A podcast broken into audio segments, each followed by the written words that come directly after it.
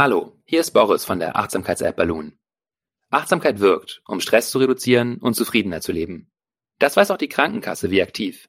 Sie ist Partner von Balloon. Sie zahlt dir die Teilnahme am achtwöchigen Balloon-Kurs Stressreduktion durch Achtsamkeit, ganz ohne dass du dafür in Vorauslage gehen musst.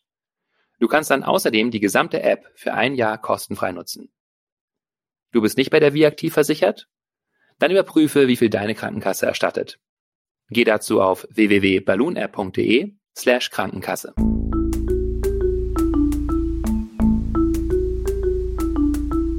Verstehen, fühlen, glücklich sein mit Sinja Schütte und Boris Bornemann.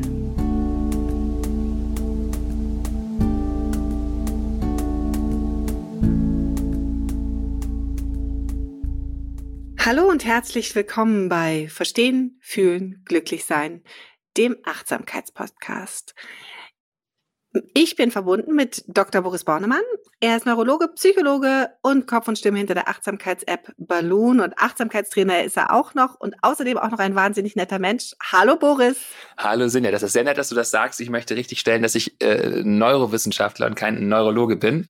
Äh, ja, also Sinja Schütte ist äh, die Chefredakteurin der Achtsamkeitszeitschrift Flow. Und das ist alles vollkommen richtig gesagt. Also insofern, ähm, ja, die wievielte Folge wollte ich gerade sagen, die x-te Folge ja, und ich mache endlich den Fehler. Genau, mhm. über 100. Gut, vielen Dank. Also du merkst schon, ähm, ja, heute ist ein, ein, ein großes Thema liegt vor uns und deswegen war ich wahrscheinlich so aufgeregt, weil wir heute über Persönlichkeit sprechen wollen. Was macht uns aus? Was macht mich aus? Wer bin ich? Was macht mich aus? Das sind große, große Themen. Und deswegen ähm, könnt ihr euch alle schon ein bisschen auf eine längere Folge unseres Podcasts einstellen. Ähm, Boris, lass uns doch ja da starten, wo wir vom Gedanken herkamen. Jeder, der Zeitschriften liest, hat schon mal irgendwo einen Persönlichkeitstest gemacht. Jeder, der im Internet, ähm, auf Instagram äh, sich mit Psychologie äh, befasst, hat das schon mal eingespielt bekommen, dass er sich irgendwo durchklicken soll und am Ende steht dann immer ein, du bist der Typ oder du bist der Typ. Ähm, und deswegen haben wir gedacht, wir wollen dem mal ein bisschen auf den Grund gehen. Was ist da dran? Wir gucken uns das wissenschaftlich an und wir wollen natürlich auch hier wissen, was hat das eigentlich mit unserem Thema Achtsamkeit und Buddhismus zu tun? Und deswegen an dich, den Wissenschaftler, den Neurowissenschaftler, die mhm. Frage, was ist Persönlichkeit? Oder das ist eher die Frage an den Psychologen, oder? Ja, genau. Das ist ein in der Psychologie lange verhandeltes Thema. Was ist Persönlichkeit? Und wir können das definieren als die Menge von mittelfristig stabilen Eigenheiten von per, äh, Personen im Erleben und Verhalten, also es geht um Erleben und Verhalten und Eigenheiten, also wie wir uns so unterscheiden voneinander. Äh, und diese äh, Dispositionen, diese Anlagen, diese Neigungen mittelfristig stabil. Das heißt, äh, wir hören schon, das soll also nicht was sein, was sich von heute auf morgen ändert, sondern etwas, was schon so über längere Zeiträume, jetzt mal ganz grob gesagt, so bleibt. Also wie gesellig ist jemand oder äh, wie zuverlässig ist jemand. Sowas ist in der Regel etwas, von dem ich nicht sagen würde, ja, jemand ist heute zuverlässig und morgen nicht, sondern natürlich verhalten wir uns alle mal unterschiedlich und wir brauchen so eine gewisse Zeit, um uns einen Eindruck zu bilden, Eindruck zu machen von der Person. Aber äh, ja, so zu einer gewissen Lebensphase würden wir sagen, ja, die Person ist eher gesellig, die Person ist eher äh, zuverlässig. Aber das kann sich dann über die Lebensphasen durchaus ändern. Und das ist gemeint mit mittelfristig stabil. Also es gibt sozusagen Grundtendenzen, die eine gewisse Stabilität aufweisen.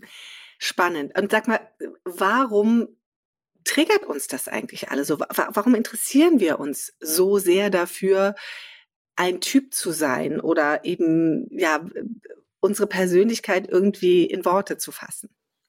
Ja, das ist eine gute, eine interessante Frage, finde ich auch. Also man könnte es erklären mit dem sozialpsychologischen Grundprinzip, das äh, heißt People strive for mastery. Also Menschen streben danach, ihre Umwelt irgendwie und sich selbst, das Leben irgendwie zu, naja, beherrschen, zu durchschauen, zu verstehen und äh, sich deswegen also besser zu orientieren in der Welt. Wie bin ich? Wie sind die anderen? Und letztendlich geht es natürlich dann um irgendwelche Vorteile, die wir dadurch haben. Ja, jetzt ganz primitiv biologisch gesagt, ähm, bessere Fortpflanzungsmöglichkeiten, bessere Möglichkeiten zu überleben, jetzt ganz ne, so, aber in der Welt einfach Vorteile, die wir haben, wenn wir verstehen, wie die Dinge sind. Das wäre sozusagen so eine bisschen ja funktionale, funktionalistische Erklärung. Aber ich glaube, es äh, gibt auch so eine Sehnsucht danach, uns irgendwie einzuordnen. Ein bisschen auch daraus, dass wir eigentlich wissen, dass wir alle sehr komplex sind. Und da hat das eine so eine schöne, angenehme Reduktion zur Folge, wenn uns jemand sagt, äh, äh, ja, du bist so und so. Ja, da haben wir ja auch schon öfters drüber gesprochen, dass es natürlich auch, dass unser Gehirn ja so funktioniert, dass es irgendwie einordnen möchte, um schneller ähm, all die vielen Eindrücke verarbeiten zu können, die da so täglich auf uns einprasseln. Und natürlich genau das Gleiche wahrscheinlich auch mit Menschen. Da prasseln ja auch, äh, jetzt mal bildlich gesprochen, viele Menschen tagtäglich äh, in unser Leben und wir begegnen ihnen. Und da versuchen wir natürlich wahrscheinlich schnell Schubladen zu bilden. Genau, wir versuchen zu reduzieren, Komplexität zu reduzieren, einzuordnen, die Welt irgendwie begreifbar zu machen. Das ist so ein Aspekt. Ähm, und, ähm, an, und ein bisschen, vielleicht noch ein Aspekt, der so ein bisschen tiefer geht, ist auch, dass wir irgendwie so ein Bedürfnis haben, gesehen zu werden. Also irgendwie finden wir es auch schön, wenn wir so erkannt werden, sage ich einfach mal so blumig, ähm, ja, also wenn, wenn wir so merken, ah ja, so bin ich, ähm, da fühlen wir uns irgendwie gesehen von so einem, von so einem Test oder von so einer Einordnung, wenn wir so beschrieben werden. Diesen Effekt kennen wir auch von Horoskopen sogar, von dem die meisten Hörerinnen vermutlich auch annehmen, dass sie einen nicht so viel tatsächlich über einen selbst aussagen, aber man hat es dann doch irgendwie gerne, wenn man sagt, ah ja, stimmt. Manchmal suche ich die Gesellschaft und manchmal muss ich mich aber auch zurückziehen. Ja, genau, das ist so, da fühle ich mich sehr erkannt. Das ist natürlich, können wir vielleicht später auch nochmal drüber reden, so ein gewisser Trick quasi. Ja, also das sind immer äh, so Aussagen, die eigentlich auf jeden Menschen zutreffen. Aber trotzdem tut uns das irgendwie gut, wenn wir uns gesehen und verstanden fühlen. Ja, ein ganzer Welt Kinowelterfolg äh, basiert übrigens auf diesem Einsatz ähm, Avatar, I see you. Mhm. Ganz, äh, ich weiß nicht, ob du ihn gesehen hast, aber äh, der, der Schlüsselsatz, auf den alles äh, rausläuft ja. am Ende. Mhm. Also wir wollen gesehen werden, ganz wunderbar wenn wir gesehen werden wollen und du sagst, es gibt so Grund, so Basiswerte von Persönlichkeit, darf man diese Typen bilden? Ich habe, ich höre so ein bisschen raus, da gibt es schon so ein bisschen Kritik, aber wie kann ich denn am Ende Persönlichkeit beschreiben? Ähm, und, und welche Beschreibungen sind vor allem wissenschaftlich fundiert? Ja, ganz grundsätzlich gibt es so zwei Arten und Weisen, Persönlichkeit zu beschreiben ähm, und zwar dimensionale und typologische Beschreibungen. Typologisch ist das, was wir jetzt hier schon häufig benannt haben und was wir häufig im Kopf haben, wenn wir an Persönlichkeitseinteilungen denken, nämlich eben so Boxen, die wir aufmachen, zu sagen, du bist der und der Typ. Das kennen Menschen so aus dem Internet, vielleicht die 16 Personality Types oder so, die auf den Myers-Briggs-Test letztendlich zurückgehen. Also da werde ich dann eingeordnet in einen von vier 16 äh, Typen zum Beispiel, die dann ja, irgendwie ESTP oder mit Buchstaben gekennzeichnet sind. Solche Einordnungen, die haben eine gewisse Tradition, äh, die haben ein paar Vorzüge, die haben aber aus wissenschaftlicher Sicht eine ganze Menge Probleme, über die wir später nochmal reden wollen, was, warum das nicht so hilfreich und auch nicht ganz so redlich ist, vielleicht Menschen so in solche Boxen einzuteilen. Äh, die andere Art und Weise, das zu machen, ist dimensional und das ist sozusagen das, was wir in der, äh, ja, in der wissenschaftlichen Psychologie mehr verwenden. Was sind das für Modelle? Also das sind dimensionale Modelle, dann nehme ich an, richtig? Genau, also dimensionale Modelle ähm, bedeutet eben, dass es verschiedene Dimensionen gibt, auf denen sich Menschen unterscheiden. Also zum Beispiel Offenheit für Erfahrung oder Gewissenhaftigkeit. Und ich kann mehr oder weniger hohe Werte auf diesen verschiedenen Dimensionen haben. Mm, dann ist natürlich die Frage, welche Dimensionen gibt es da? Da gibt es unterschiedliche Modelle, aber das in der wissenschaftlichen Psychologie am häufigsten verwendete, wirklich mit Abstand bedeutsamste Modell ist das sogenannte Big Five Modell oder auch Ocean Modell genannt. Ocean nach den Anfangsbuchstaben der fünf Faktoren, um die es hier geht, die wir gleich benennen werden. Und warum ist das so gut? Einfach aus verschiedenen Gründen, weil es äh, sehr raffiniert äh, erstellt ist und in tausenden Studien untersucht und bestätigt und verfeinert ist. Ganz grob gesagt äh, beginnt das damit, dass es, dass es schon in den 30er Jahren lexikalische Analysen gab darüber, wie wir überhaupt über Menschen so reden von Louis äh, Thurston und Gordon Alport und anderen, die einfach äh, Lexika gewälzt haben und dann alle Eigenschaftsbegriffe rausgesucht haben und alle nicht wertenden, charakterbeschreibenden Worte herausgesucht haben. Erstmal in der englischen Sprache, aber später gab es das auch noch in anderen Sprachen. Das sind dann ungefähr 4500 Worte und die kann man dann gruppieren mit sogenannten Faktorenanalysen. Also ich frage dich, ich äh, ja, welche Worte gehen, wenn Menschen beschrieben werden, häufig zusammen. Also zum Beispiel benutze ich wenn ich, wenn ich dich als zaghaft beschreibe, beschreibe ich dich vermutlich auch als ängstlich und zögerlich. Wenn ich dich als gesellig beschreibe, beschreibe ich dich wahrscheinlich auch als lebhaft. Also es gibt gewisse Begriffe, die sozusagen clustern, also, also eng aneinander liegen. Und aus denen kann man dann statistisch herausfinden, was sind so die grundlegenden Dimensionen, auf denen sich Menschen unterscheiden. Du hast es gerade ein paar Mal betont, dass, ähm, dass nicht wertend hast du, glaube ich, ein, zwei Mal jetzt gerade ähm, verwendet, als du über die ähm, Dimensionen sprachst. Aber wenn ich es noch richtig im Ohr habe, äh, so, so Worte wie Offenheit, ähm, Gewissenhaftigkeit, das, ist das nicht doch eigentlich auch irgendwie eine Wertung? Ja, also äh, wir können die mal durchgehen, vielleicht erstmal die, diese Big Five, diese fünf Faktoren. Und das stimmt, wenn man die jetzt gleich hört, dann kann man manchmal so denken, ah, ähm, offen zu sein oder gewissenhafter zu sein, ist auf jeden Fall gut. Aber ich kann vielleicht immer auch mal so ein bisschen benennen, was vielleicht der Vorzug sein kann des Gegenteils. Ja, also ähm, lassen wir uns mal auf diese Liste ein. Ja, äh, ich, lass uns erstmal durchgehen, genau. Mhm. Genau.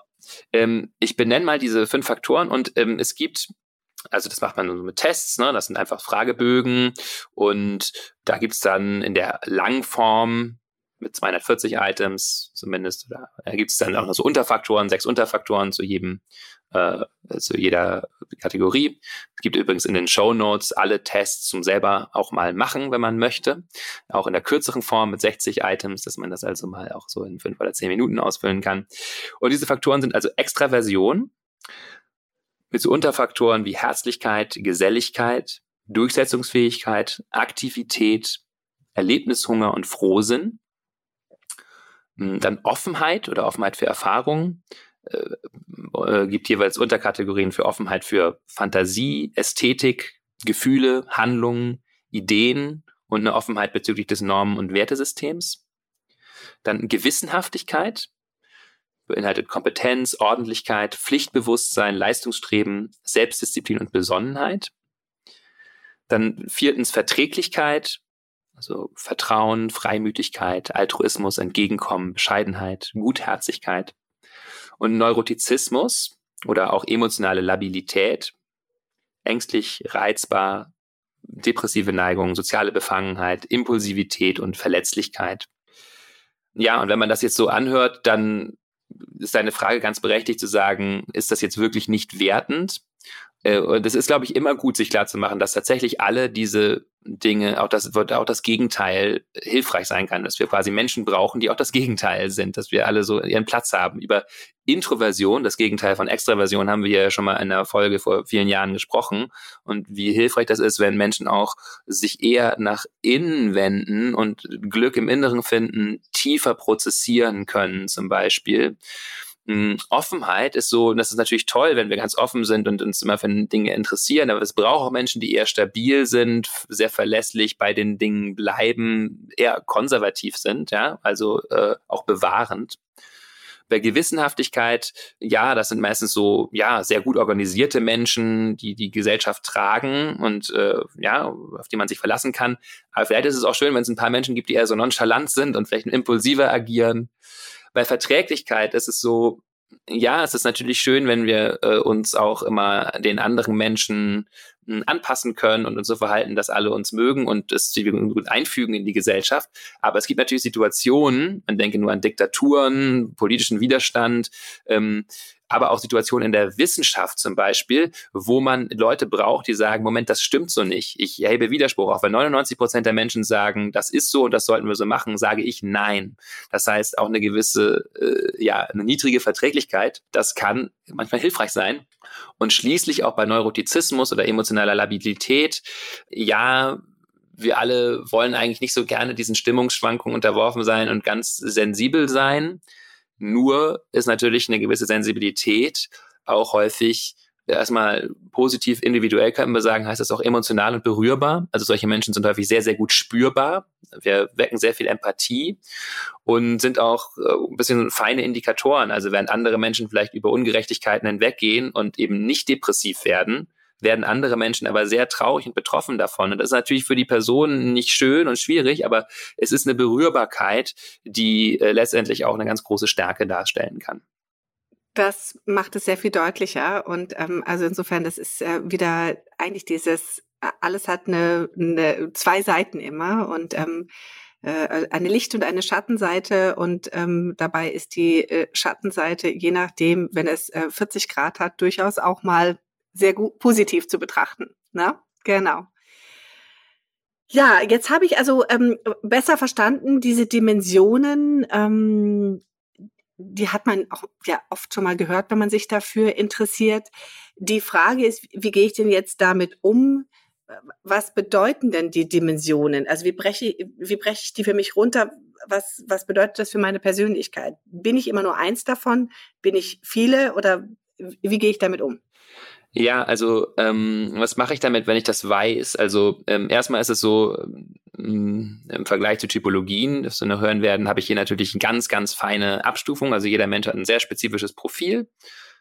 Mm, und ähm, wenn ich diese Profile habe, kann ich daraus eine ganze Menge vorhersagen. Also wissenschaftlich sind die deswegen interessant, weil sie eben in vielen tausend Studien eingesetzt wurden und man äh, schon sagen kann, Menschen, die so und so sind, machen eher dies und das oder erleben eher das. Also zum Beispiel offene Menschen sind Menschen, die in der Regel auch kreativer und intelligenter sind. Ähm, hängt beides wechselseitig miteinander zusammen. Ja, also wenn ich mehr aufnehmen kann, kann ich auch offener sein. Wenn ich aber offener auf die Welt zugehe, dann lerne ich auch mehr. Bezieht sich insbesondere auf äh, kristalline, also verbale Intelligenz vielfach. Gewissenhafte Menschen erzielen bessere akademische Leistungen gewissenhafte Menschen äh, leben tatsächlich auch länger, wie eine große finnische Studie mit über 70.000 Menschen zeigt. Ähm, also gibt durchaus wichtige Dinge, wo man sagen kann, dafür ist Persönlichkeit entscheidend. Und auch äh, für Dinge wie zum Beispiel Lebenszufriedenheit. Da gibt's eine äh, sehr große Meta-Analyse, eine australische mit über 330.000 Menschen. Die kommt zum Beispiel zu dem Ergebnis, Neurotizismus hängt ja, recht deutlich negativ mit äh, unserer Lebenszufriedenheit zusammen. Extraversion relativ deutlich positiv, spricht dem, was wir ja auch häufig sagen, ja, menschliche Kontakte auf Menschen zugehen, das ist schon doch äh, dann für die meisten Menschen ganz gut. Also sowas können wir zum Beispiel vorhersagen, ja, oder dann Thema Be Beziehungszufriedenheit, das äh, tatsächlich so ganz interessant eigentlich, dass diese, dass es nicht so ist, dass es bestimmte Profile gibt, die besonders gut zueinander passen würden. Da gibt es eigentlich fast nie Befunde, dass man sagt, diese und diese Menschentypen passen gut zueinander. Aber auch da ist es so, dass Menschen, die äh, gewissenhafter sind und weniger neurotisch, einfach insgesamt glücklichere Beziehungen führen. Also ein bisschen eine gewisse Verlässlichkeit und äh, weniger äh, ja, emotionale Labilität ist hilfreich. Ja, und dann berufliche Stellen zum Beispiel kann man auch mit Persönlichkeitstest vorhersagen, wobei auch hier der Big Five mal nicht so günstig ist. Da gibt es dann andere Tests, zum Beispiel allgemeiner Interessenstrukturtest. Wir verlinken diese Tests alle in den Shownotes. Wie gesagt, wer gerade in der Berufsfindung ist oder Umorientierung, kann vielleicht die machen. Da gibt es dann verschiedene Interessensbereiche, die rauskommen, Eignungsbereiche. Das äh, Bundesministerium für Bildung und Forschung hat auch so ein Berufe-Navi ähm, online gestellt, wo es auch verschiedene Tests gibt, die äh, wissenschaftlich sehr gut oder zumindest passabel validiert sind.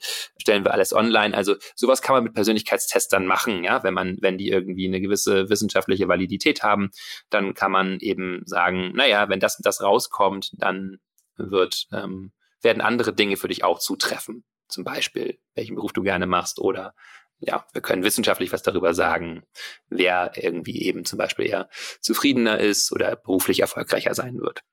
Das Also wenn ich dir so zuhöre, habe ich schon den Eindruck, dass da, also deine Aussagen vom Anfang aufnehmen, das gibt so eine gewisse Grundtendenz. Und dann habe ich also diese fünf Dimensionen in einer gewissen Anteiligkeit in meiner Persönlichkeit. Inwieweit ist das denn auch vorbestimmt im Sinne von erblich? Und wie weit kann ich da selber Einfluss drauf nehmen? Ja, also da gibt's äh, viele Studien zu vielfach sogenannte Zwillingsstudien, andere Studien, die Erblichkeit abschätzen können. Und ähm, es ist ein großes Feld, über das man sehr äh, detailliert reden müsste, wie diese Studien zustande kommen und so weiter. Aber um es jetzt mal runterzubrechen, sind alle diese Persönlichkeitsfaktoren ungefähr zur Hälfte erblich, also zur Hälfte tatsächlich von den Genen bestimmt. Also Menschen, Zwillinge, die man zum Beispiel in sehr, in sehr unterschiedlichen Umgebungen aufwachsen, die aus selten kommt das ja vor, dass eineigige Zwillinge dann noch getrennt werden. Und da kann man zum Beispiel eben da schauen, äh, inwiefern entwickeln die sich ähnlich. Ungefähr die Hälfte äh, in ihren Persönlichkeitsfaktoren ist ähm, dann ähnlich. Äh, und die andere Hälfte ist dann doch von der Umwelt überformt. Aber das finde ich ganz beruhigend, weil also ähm, für mich klang das vorhin fast so nach dem Motto, oh, wenn du einmal so deine Dimensionen erkannt hast, dann bist du, steckst du damit fest sozusagen. Aber 50 Prozent liegen ja dann irgendwie an anderen Faktoren, die wir gegebenenfalls auch ähm, weiter beeinflussen können. Genau. Und wie gesagt, bei diesen Erblichkeitsgeschichten muss man auch immer dazu sagen, dass es so wie das in der allgemeinen Bevölkerung unter den derzeitigen Umweltbedingungen ist. Äh, das heißt nicht, dass man sich auch nicht noch, noch mehr verändern kann. Also wenn man jetzt sehr neurotisch ist, heißt das nicht, dass man nur, äh, ja, so die, mit der Hälfte seines Neurotizismus muss man leben, die andere wird man nie wegbekommen. So ist es auch nicht zu verstehen, sondern halt so, es gibt eine gewisse Variation in der Allgemeinbevölkerung und die geht zur Hälfte auf die Gene zurück. Muss man ganz ja, kurz zu sagen. Aber wenn man natürlich sehr, sehr viel Umweltfaktoren zu, hinzunimmt für sich selber, also zum Beispiel sich äh, intensiv mit therapeutischen Angeboten auseinandersetzt, sich eine gute Umgebung schafft, die liebevoll und freundlich ist, äh, sich gut um die eigene Gesundheit kümmert, zum Beispiel jetzt im Fall von Neurotizismus, ähm, dann kann sich da auch noch mehr verändern als nur die Hälfte sozusagen. Ja, das klingt ja schon so, so nach einem wirklich sehr umfassenden Modell, das ganz viel kann. Ist denn das das einzige Modell, das du wissenschaftlich zulässt oder gibt es noch andere Modelle unter den dimensionalen Modellen, wo du sagst, das könnte noch wertvoll für uns sein, um unsere Persönlichkeit zu betrachten? Ja, es gibt noch ein paar andere Modelle. Keins davon ist so wichtig wie das Big Five Modell, aber ich will noch mal zwei benennen, die äh, wissenschaftlich auch gut fundiert sind, die man auch online machen kann. Ähm, das eine ist das BIS-BUS-Modell, also BIS Behavioral Inhibition System und Behavioral Activation System. Äh, ist ein Modell, was sehr stark neurowissenschaftlich orientiert ist, sehr stark biologisch. Da sagt man generell, es gibt diese zwei grundsätzlichen Dimensionen. Ähm, wie stark reagieren Menschen auf hm, Bestrafungsreize, Gefahren, sind also manchmal eher ängstlich gehemmt. Das ist Behavioral Inhibition, Hemmung. Und wie stark reagieren wir auf Belohnungsreize und werden dadurch aktiviert. Das ist Behavioral Activation System. Äh, das sind so ganz grundsätzliche Faktoren, die also ich kann sowohl auch, ich kann auch stark, starkes Biss und ein starkes Bass haben, also sowohl leicht aktiviert als auch stark, leicht inhibiert sein, starke Bremse, starkes Gas sozusagen, oder, ne, also alle Kombinationen davon sind möglich, ist eben auch dimensional. Das kann man auch bei Tieren dann alles sehr gut messen und so weiter. Da hat dieses Modell hat äh, eine sehr große Einfachheit. Manchmal wird noch ein dritter Faktor hinzugenommen, sogenannte Psychotizismus. Der ist biologisch nicht ganz so gut ausgearbeitet, aber da geht es darum, letztendlich, den hat man eingeführt, um kriminelles und psychotisches Verhalten vorherzusagen. Das sind auch Fragebogentests, mit denen man das dann macht. Und äh, da könnten wir sagen, äh, da habe ich ein bisschen Probleme mit dem Realitätsbezug. Ja, bin nicht so gut äh, mit der Realität in Kontakt. Äh, das ist also ein Modell, was ich erwähne, auch weil wir später nochmal darauf zurückkommen werden. Mhm. Ähm, aber äh, ein, dritt, ein weiteres drittes Modell, was ich noch schließlich erwähnen möchte, weil man da auch einen schönen Test zu machen kann, den wir in den Show Notes verlinken, ist der Charakterstärkentest des äh, VIA Institutes of Character. Ähm, den haben wir hier in der Folge zu Stärken und Schwächen schon mal erwähnt. Das ist so ein an der positiven Psychologie orientiertes Modell, wo wir verschiedene Charakterstärken identifizieren können. Und die kann man messen und die haben auch sehr gute wissenschaftliche Korrelate. Also da gibt es sehr, sehr viel, wo man sagen kann, Menschen, die so und so diese Stärke haben, die ja, verhalten sich so oder so oder ähm, also da gibt es ganz viel Forschung zu diesen Charakterstärken. Das heißt, das lohnt sich auch, diesen Test zu machen. Also wenn ich dich richtig verstehe, gibt es drei mehr oder weniger valide Testsysteme, aber der Big Five ähm, ist eigentlich der wichtigste. Ich würde nicht sagen, dass es nur drei gibt. Es gibt eine ganze Menge noch andere. Also ganz letztendlich müssen wir sagen, ja, gibt es, also gibt es sehr, sehr vieles, was wir letztendlich als Persönlichkeitstest bezeichnen wollen, aber so, ja, die umfassen, ja, also ich habe jetzt hier drei rausgesucht, die Big die, Five, die weil der wichtigste genau. ist. Genau. Okay. Ja. Kann ich verstehen, das ist der Wissenschaftler in dir, das kannst du so nicht stehen lassen, aber sagen wir es mal so, es ist gut, diese drei zu kennen. Mit denen hat man schon ganz schön viele wichtige abgedeckt. Ne?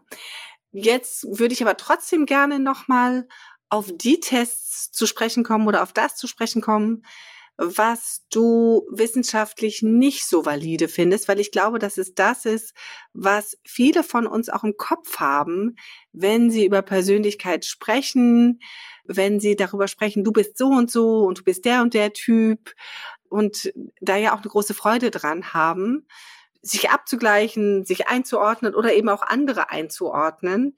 Ähm, also die typologischen Modelle. Und da würde ich dich nochmal bitten, zum einen uns ein bisschen zu erklären, was für Modelle gibt's denn da und uns da auch nochmal mitzunehmen und zu erklären, warum du die so problematisch siehst. Ja, also das hat, wie eingangs schon erwähnt, eine lange Tradition. Also zum Beispiel schon der Hippokrates, der berühmte Arzt, äh, griechischer Arzt, der hat ähm, Menschen eingeteilt in Sanguiniker, Choleriker, Phlegmatiker und Melancholiker. Diese Begriffe kennen wir alle jetzt noch aus unserer Alltagssprache also nach bestimmten Körpersäften, die sie bestimmen sozusagen. Und äh, gibt auch ein paar andere, so äh, Kretschmer, athletisch, pyknisch äh, und äh, ja, also jedenfalls so nach Körpertypen gibt verschiedene äh, Arten und Weisen. Die haben das schon lange versucht, Psychologen, Ärzte, Menschen haben sich darüber so Gedanken gemacht, Menschen eingeteilt. Ähm, ganz grundsätzlich haben die aber ein Problem, und zwar, dass wir immer grobe Vereinfachungen machen. Wir stecken Menschen in Boxen und das übertreibt letztendlich die ähm, Ähnlichkeiten zwischen Menschen und untertreibt ihre Gemeinsamkeiten, könnten wir sagen. Also ja, wir machen, stecken, ich stecke dich in dieselbe Box wie äh, eine Freundin oder Kollegin und irgendwie ja, würde man euch angucken und sagen, ja gut, ich kann schon sehen, dass es gewisse Ähnlichkeiten gibt, aber es gibt natürlich auch ganz viele Unterschiede und die fallen dann unter den Tisch. Äh, und andersrum ist es so, äh, du bist jetzt vielleicht in einer anderen Box als ich. Das heißt trotzdem nicht, dass wir nicht ganz viele Dinge miteinander teilen. Das heißt, man zieht irgendwo so willkürlich äh, Linien zwischen Menschen ähm, und das ist äh, ja so ein bisschen erkenntnistheoretisch problematisch. Man neigt dann dazu, eben diese Unterschiede zu über, über zu fokussieren und die Ähnlichkeiten zu unterfokussieren. Es gibt außerdem so aus wissenschaftlichen Gründen hm, Probleme, dass sie einfach so klassischen wissenschaftlichen Kriterien nicht entsprechen. Ich nehme als Beispiel jetzt hier den sehr bekannten Myers-Briggs-Test. Das ist dieser letztendlich 16 Personality Types, auch den viele kennen, wo man sich so in 16 Kategorien einteilen kann. Dieser Myers-Briggs-Test, der wurde so zwischen den 1920er, 1940er Jahren von der US-amerikanischen Krimi-Autorin Isabel Myers und ihrer Mutter Catherine Cook Bridge äh, Briggs entwickelt. Ja, also zwischen denen hat jetzt nicht den wissenschaftlichsten Ursprung und die bilden dann verschiedene Dimensionen ab. Das ist ein teilweise ein sehr enges, teilweise redundantes Spektrum von Eigenschaften. Also, na, ich muss jetzt eigentlich gar nicht unbedingt durchgehen, aber die Eigenschaften überschneiden sich ganz stark. Also, da weiß man nicht so genau, warum brauchen da jetzt unterschiedliche Kategorien, die sind nicht sauber voneinander getrennt. Es ist auch längst nicht alles abgebildet, was zum Beispiel im Big Five abgebildet ist. Also das einfach beschreibt die Persönlichkeit nicht vollständig. Das heißt, äh, gewisse Sachen werden einfach gar nicht in den Blick genommen. Wir würden in psychologischer Sicht sagen, gibt es Probleme mit der Validität. Also wir wollen Persönlichkeit messen, messen aber eigentlich nicht Persönlichkeit, sondern nur einen kleinen Ausschnitt davon. Und es gibt auch Probleme mit Reliabilität, also mit Wiederholbarkeit letztendlich. Wenn Menschen diesen Test mehrmals machen in Abstand von verschiedenen, von mehreren Monaten, dann kommt häufig ein anderer Typ raus. Ja, und wir wollen ja eigentlich irgendwie was, was mittelfristig Stabiles über Menschen sagen. Aber weil diese Grenzen letztendlich ein bisschen willkürlich sind, springe ich dann auf einmal in eine andere Kategorie. Und also genau, das können wir eigentlich so nicht wollen. Ja, vielleicht, wenn jemand belegen möchte, dass er sich weiterentwickelt. Also äh, ich, du, merkst, ich, ich sage das ein bisschen ironisch. Äh, warum sprechen uns diese Tests trotzdem so an?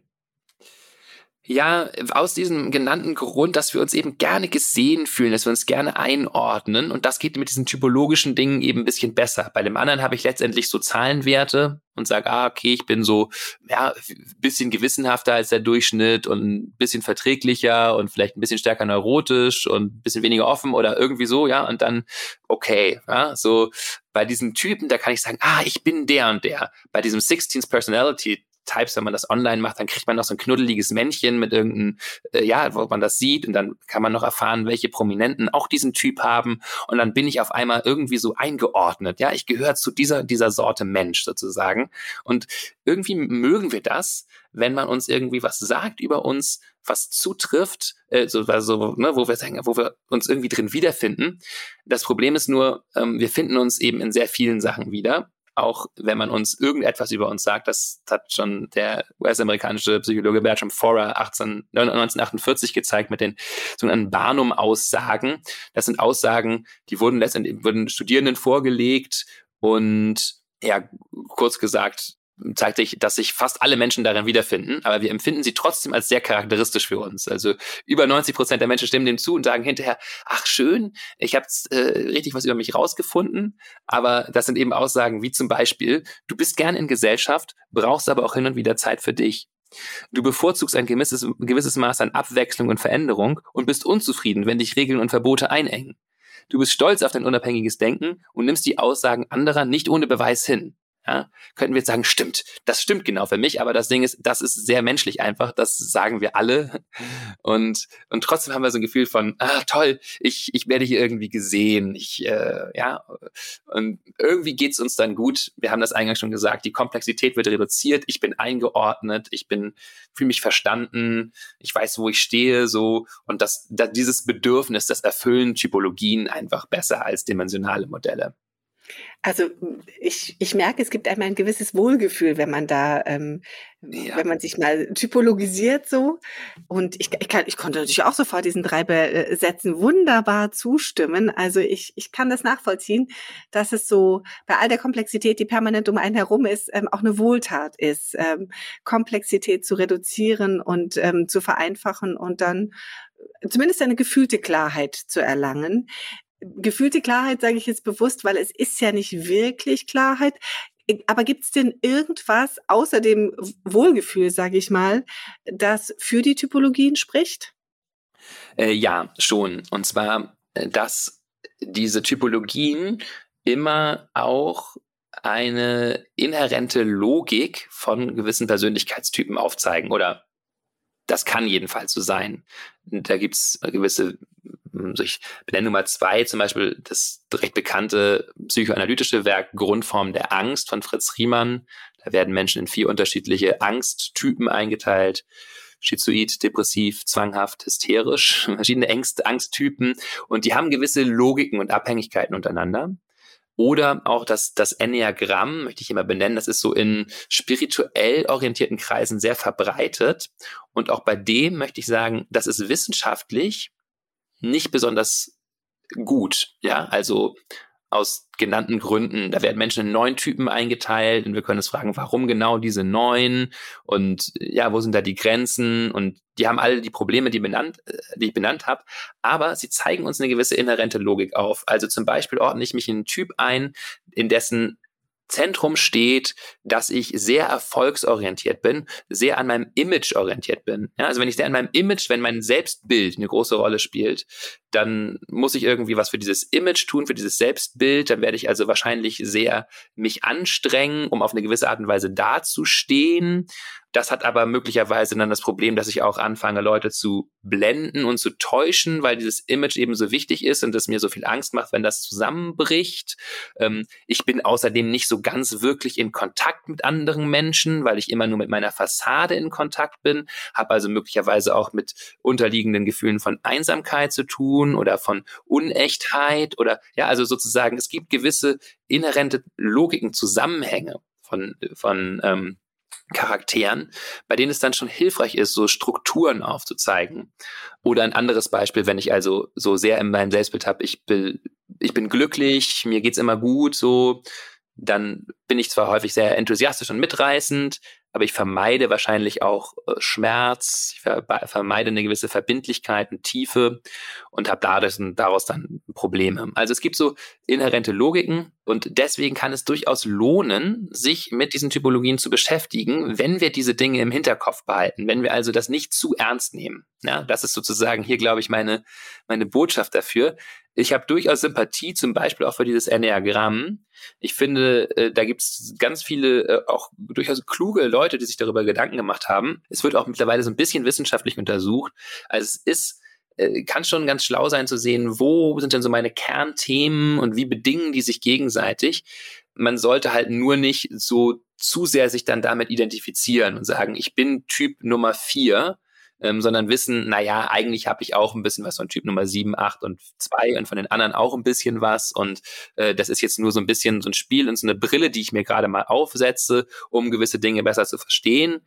Aber ja, nimm es irgendwie nicht zu sehr für bare Münze und halte es nicht für unveränderlich, dass du irgendwie jetzt dieser Typ bist und ja, dich nur irgendwie unter dieser Brille betrachtest. Das ist ja eine ganz, ganz wichtige Information. Ähm, das ist eine spielerische Annäherung an meine Persönlichkeit vielleicht oder vor allem eine, eine spielerische Annäherung an das, was in mir wirkt. Ähm, aber es ist eben nicht dieses fest zementierte. Und äh, ich glaube, das ist nochmal der ganz große Unterschied, den ich hier, ähm, wenn ich dich richtig verstanden habe, einfach nochmal deutlich machen möchte, der Typologie, die Typologiemodelle, die eben nicht wissenschaftlich basiert sind, können einem eine Idee geben, aber am Ende nicht wirklich ähm, weiterhelfen und eine, ja, also eine, sie können einem weiterhelfen, aber sie können einem nicht wirklich darüber eine Auskunft geben, was man für eine Persönlichkeit hat, wohingegen die dimensionalen Modelle doch deutlich aussagekräftiger sind, nämlich wissenschaftlich fundiert, ähm, aber eben auch dann die Interpretation nicht ganz so einfach ist wie bei den Typologien. Ist das richtig? Genau, oder die äh, häufig sagen uns eben, kann man so über diese Dynamiken in unserer Persönlichkeit aus so ganzen Bildern, die so Typologien darstellen, ein bisschen mehr lesen. Hat halt das Problem, dass an den Bildern auch immer irgendwie ein paar Sachen nicht zutreffen an einem selbst und dass man irgendwie so, so gerade auch nur einen bestimmten Fokus einnimmt. Ja, genau. Aber wenn man sozusagen wissenschaftlich exakter eher, eher wissen möchte, wie unterscheide ich mich von anderen Menschen, dann sind die dimensionalen Modelle eben geeigneter. Gibt es denn eigentlich auch ähm, im Buddhismus sowas wie Persönlichkeitstypen oder ähm, Tests? Ja, also tatsächlich einen Test habe ich noch nicht irgendwo gelesen von, aber es gibt schon so ganz klassische Einteilungen, auch im Buddhismus von Persönlichkeiten, und zwar äh, grob nach den drei Wurzelgiften, also den drei Ursachen unseres Leids sozusagen. Und die sind Gier, Aversion und Verblendung. Das sind sozusagen, die buddhistische Analyse ist alles, was in uns leid. Es geht letztendlich auf diese drei zurück. Also entweder äh, ganz viel haben wollen und manche Menschen sind eben eher so darin verortet, dass das Problem ist, ich will immer ganz viel und immer mehr und dann kann ich mich nicht entscheiden zwischen dem und dem und bin hin und her gerissen und arbeite mich total ab, also ne, weil ich immer noch mehr brauche und äh, gleichzeitig nie zufrieden bin. Also bin habe eher so dieses Gier-Thema, ähm, Anhaftungs-, Ranziehen, Saugethema sozusagen. Oder ich bin eher von der Tendenz in der Aversion, also ich lehne viele Dinge ab, verschließe mich ziemlich zusammen, wehre ab, auch hier können wir wieder sagen, das hat beides Vor- und Nachteile. Natürlich, das eine energetisiert mich total und bringt mich voran und das andere schützt mich auch, dass ich äh, und kann, ich kann differenzieren und auch problematisches ablehnen. Aber wenn ich es eben übertreibe, dann verenge ich mich sozusagen, wenn ich sehr stark irgendwie in dieser Inhibition und ähm, in dem ängstlichen hänge. Und dritter Typ ist Verblendungs, oder ja, Verblendungstyp, also ich bin irgendwie ein bisschen out of touch mit Reality. und da sehen wir so ein bisschen, deswegen habe ich das eingangs auch benannt, dass sich das hier sehr schön deckt mit dieser grundsätzlichen biologischen Analyse, wie sie äh, äh eben hm, schon seit den 70er Jahren Gray und anderen in diesem BIS-BAS-Modell gemacht wird, Behavioral Inhibition und Behavioral Activation System. Also der Buddhismus ist hier sozusagen sehr deckungsgleich mit so einer neurologischen Analyse, dass das so die Grundtendenzen in uns sind. Entweder gehen wir auf Dinge stark zu oder wir ziehen uns stark zurück. Und dann gibt es noch diese Dimension von, sind wir in Kontakt mit der Wirklichkeit oder sind wir nicht so gut in Kontakt. Okay, und das führt uns ja eigentlich auch nochmal zu unserem Kernthema, nämlich was hat das Ganze eigentlich mit Achtsamkeit zu tun? Welche Rolle spielt denn Persönlichkeit für unsere, unseren Weg der Achtsamkeit? Ja, also erstmal ist es gut zu wissen, dass unsere Persönlichkeit nicht unsere tiefste Natur ist. Also Persönlichkeit, das sind letztendlich alles Konditionierungen. Also bestimmte Formungen, die wir gerade so einnehmen durch unsere Lebensgeschichte, vielleicht auch durch unsere erbliche Geschichte, also unsere Phylogenese, wie wir zustande gekommen sind, aber unsere tiefste Natur, so das gegenwärtige, lebendige, wache Bewusstsein, dem wir uns durch Achtsamkeitspraxis annähern, das ist nochmal etwas Tieferes als Persönlichkeit. Ähm, ja, also wir können immer fühlen, spüren, wahrnehmen, was passiert, uns mit der lebendigen Erfahrung verbinden. Und da ist letztendlich ein, ein Weg zu Glück und Erfüllung. Und den kann ich gehen, egal äh, mit welcher Persönlichkeit ich da sozusagen beginne. Mm, dennoch ist es natürlich hilfreich, äh, zu gucken, wo verrenne ich mich denn immer wieder? Wo verliere ich mich denn? Was sind denn meine persönlichen Fallstricke? Eben zum Beispiel eher die Gier oder eher äh, das Verlangen oder eher die Ablehnung, das, das Mauern, das Dichtmachen oder dass ich mich irgendwie immer eher verblende oder so. Also es ist schon gut auch das zu verstehen, was bei mir passiert. Und die buddhistische Analyse ist ja aber auch, dass alles immer in Veränderung ist als wichtiges Daseinsmerkmal. Alles verändert sich und auch ja, eben das, was wir als unsere Persönlichkeit bezeichnen, ist deswegen im Fluss. Die buddhistische Analyse sagt auch, alle Phänomene haben nicht die Natur von selbst, ein Selbst zu sein. Also, es ist kompliziert ausgedrückt, aber aus philosophischen Gründen ist das so kompliziert ausgedrückt. Also, weil es sozusagen alles, was ich beobachten kann, ja, ist eben in Veränderung. Und das, was ich in meiner tiefsten Seele sozusagen bin, das ist nicht das, was da, ja, wo ich irgendwie äh, aufbrausend oder zurückgezogen und ängstlich bin, sondern es gibt noch was Tieferes, was, ähm, wo wirkliche Erfüllung und Frieden zu finden ist. Und es ist auch so, dass dieser Weg eben der, der Achtsamkeit nicht unbedingt jetzt einer ist, wo wir unsere Persönlichkeit ständig optimieren müssen. Deswegen betone ich das so, dass es tiefere Ebenen gibt und dass uns Achtsamkeit und Bewusstheit in eine grundsätzliche Lebendigkeit führen kann, wo wir uns einfach liebevoll annehmen können mit dem, was wir sind.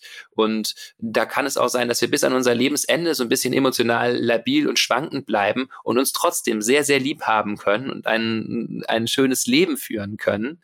Und das ist ganz wichtig zu wissen. An der Stelle will ich einmal den sehr bekannten Lehrer zitieren, vielleicht einige kennen Ramdas, der gesagt hat, ich bin meine Neurosen im Laufe dieser vielen Jahrzehnte, die er spirituelle Praxis gemacht hat, bis zu einer sehr hohen Verwirklichungsstufe, würde ich sagen, äh, nie losgeworden. Ich bin meine Neurosen nie losgeworden, aber ich bin zu einem Connoisseur meiner eigenen Neurosen geworden.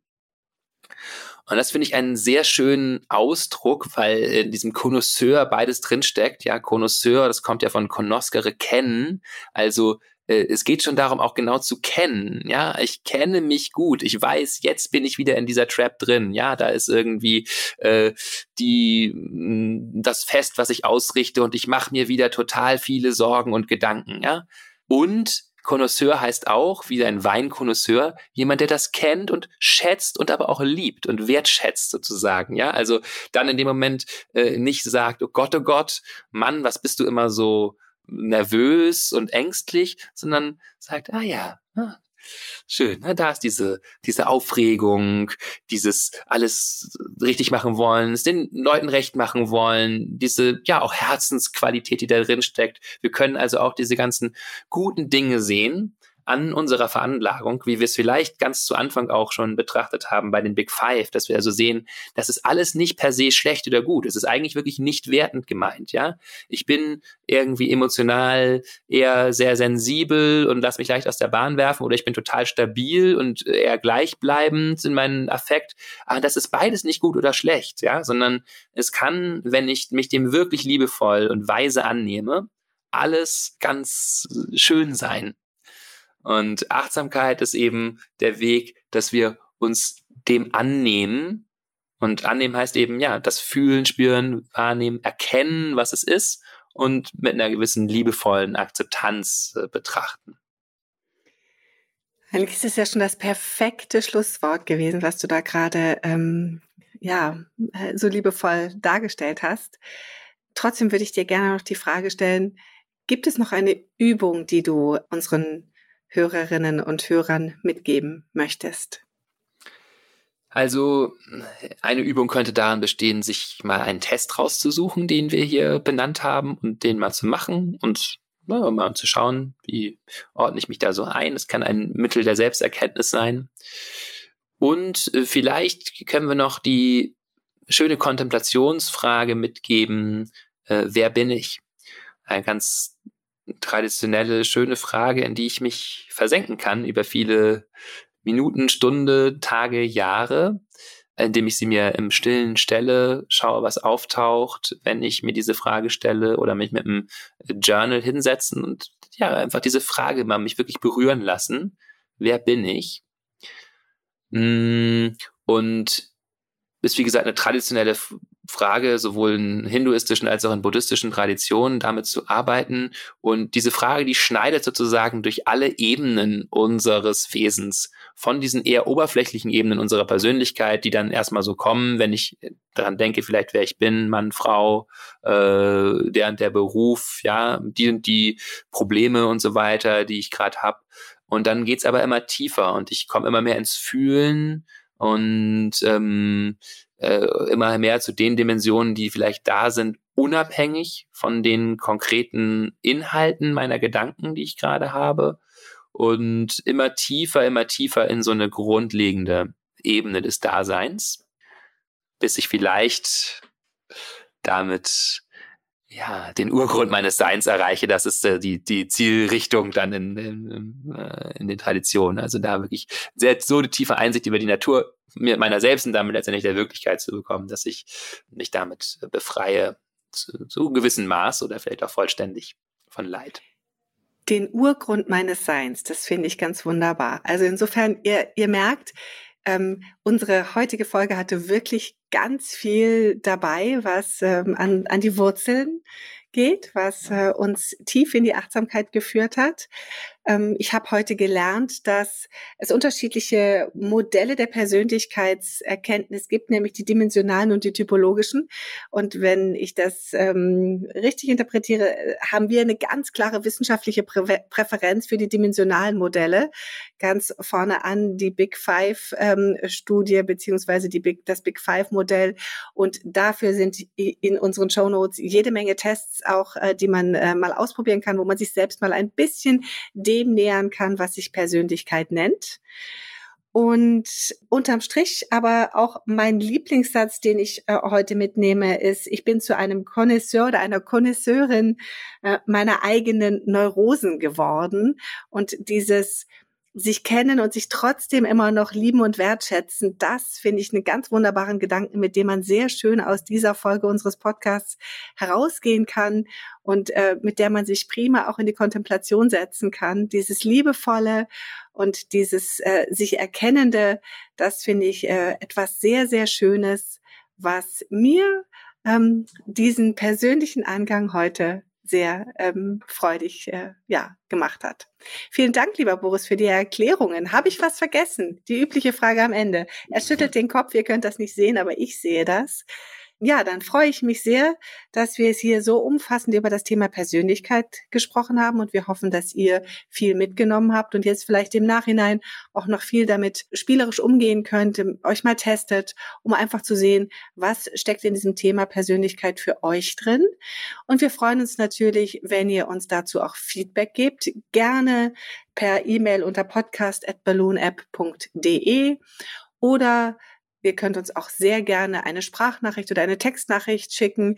In den Show Notes findet ihr unsere Mobiltelefonnummer, wo ihr uns das über WhatsApp schicken könnt. Ja, und natürlich freuen wir uns auch über Sternchen in den diversen Apps, in denen ihr unseren Podcast hört, weil so können uns die anderen besser finden und hoffentlich auch ähm, was davon haben, dass sie unseren Podcast dann vielleicht hören. Ja, ansonsten vielen Dank fürs Zuhören und bis zum nächsten Mal und wir freuen uns auf euch in unserer Folge. Dann geht's wieder um Fragen, die ihr uns stellt. Viele Grüße und tschüss. Tschüss.